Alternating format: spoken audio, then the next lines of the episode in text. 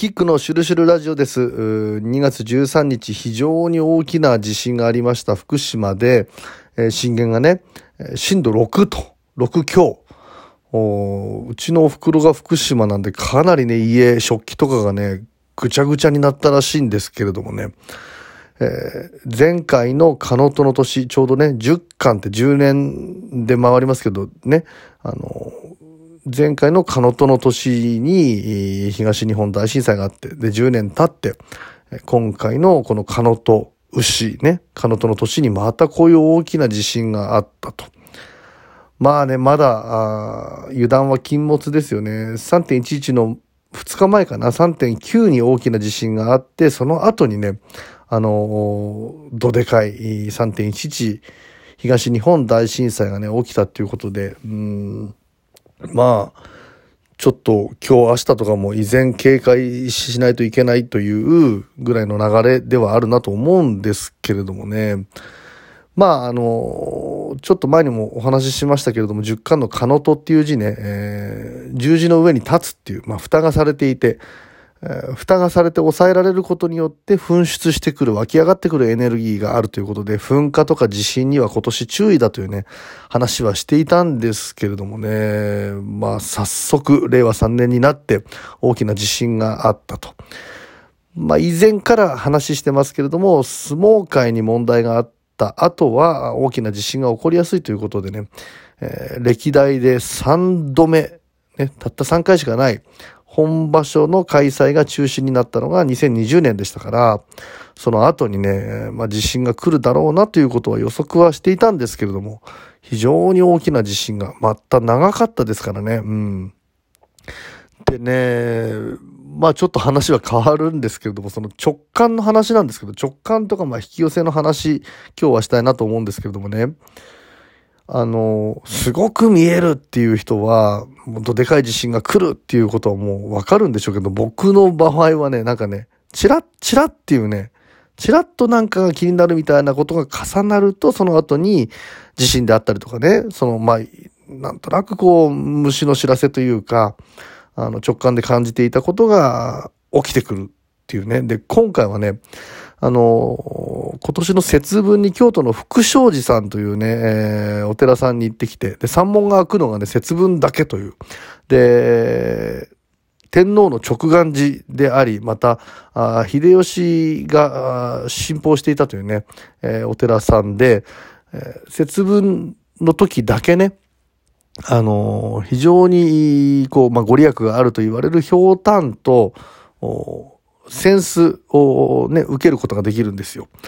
で、今年ね、ご縁があって、そこに行かせていただくことになってね、で、えー、ひょうたんとセンス、両方ね、あのー、まあ、受けさせて、持って帰ってきたんですけれども、センスはね、こう、開くとご利益がなくなると言われていてね、センスってまあそもそも開運のグッズではあるんですけれども、閉じたまま、カバンの中にずっと入れて持ち歩くと。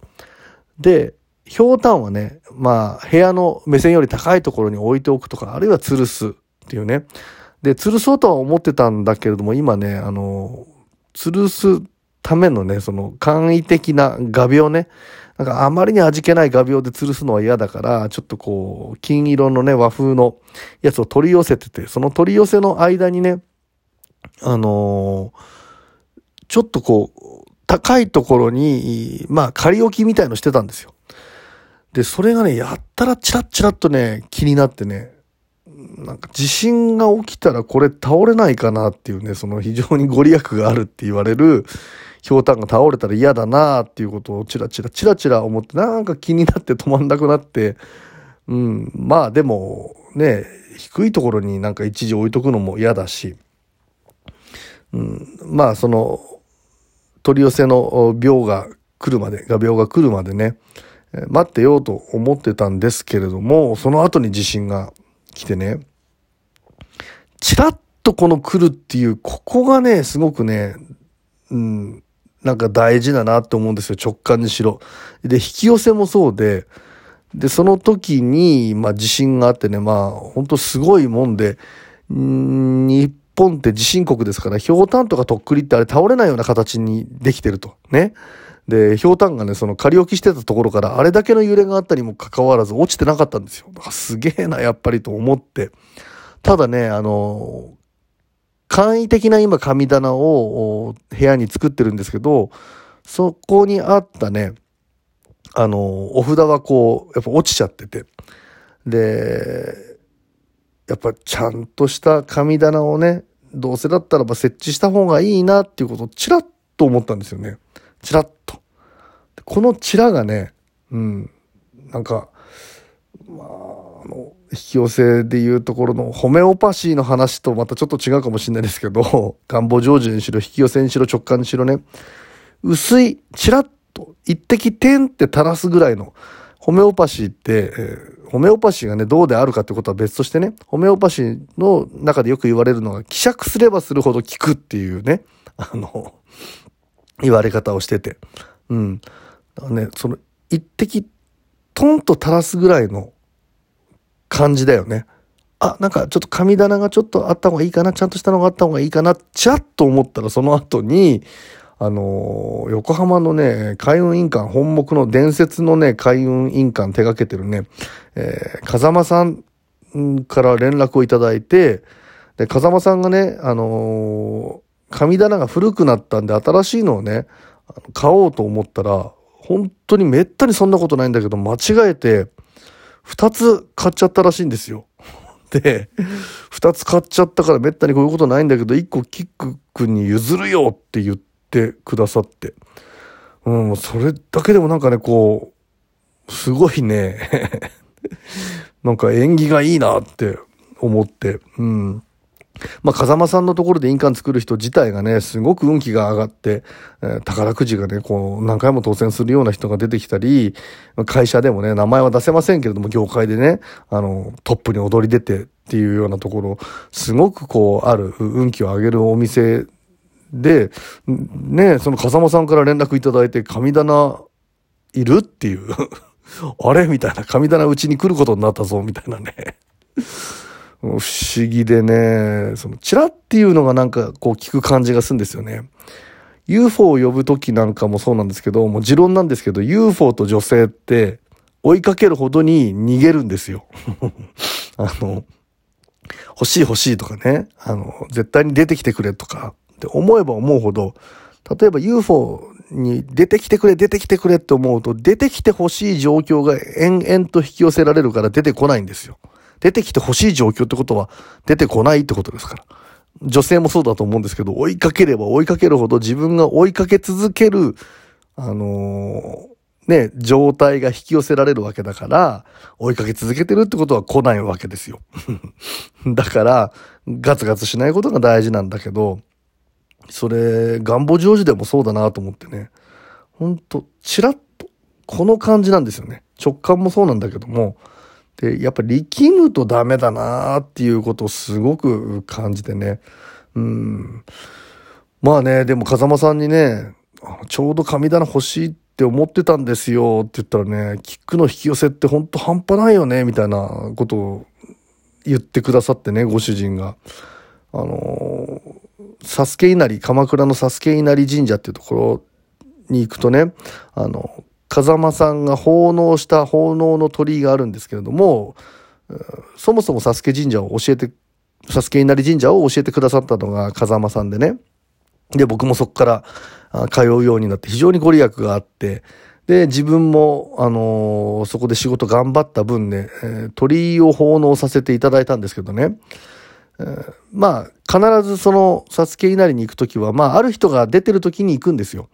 で、そのスケジュールっていうのがあって、この間もね、それが気になって、あ、そろそろサスケに行こうと思って、風間さんに連絡したら、あのー、今ちょうどね、その、まあ、スケジュール教えてくださったんですけど、ちょうど店を閉めて出ようとしてたところでね、で、あと1分遅かったらそのスケジュール教えるのが数日後になってたっていう なんかそういうの持ってるよね、キックってっていう話になって。で、サスケ稲荷でも鳥居を奉納したんですけれども、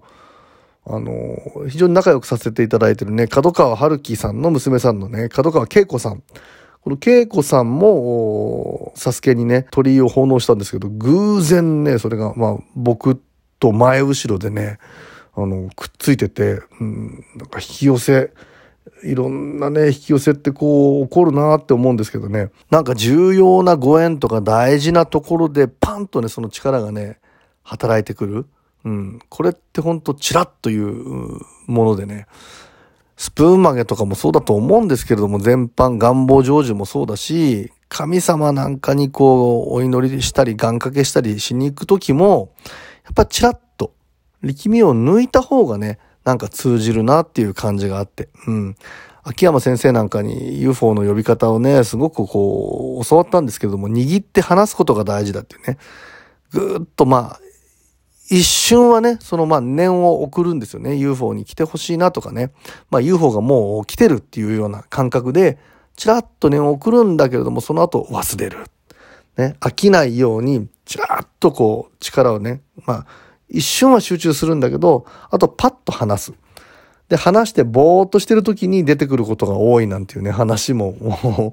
聞いたことがあってね、うん、このチラッとというのをちょっと大事にした方がいいんじゃないかな。反対に直感でチラッとなんか感じた時はそれをぐーっとその細い糸をぐーっと手繰り寄せてって魚釣りじゃないですけれども、その先にあるものが何なのかっていうところを丁寧に丁寧に引っ張り出していくと見えてくる、分かってくるようなね、感じがするということでね、今日はね、ちょっと最近あったことでね、えー、感じた改めて気づいたことのお話をさせていただきました。いつも聞いてくださる皆様ありがとうございます。キックでした。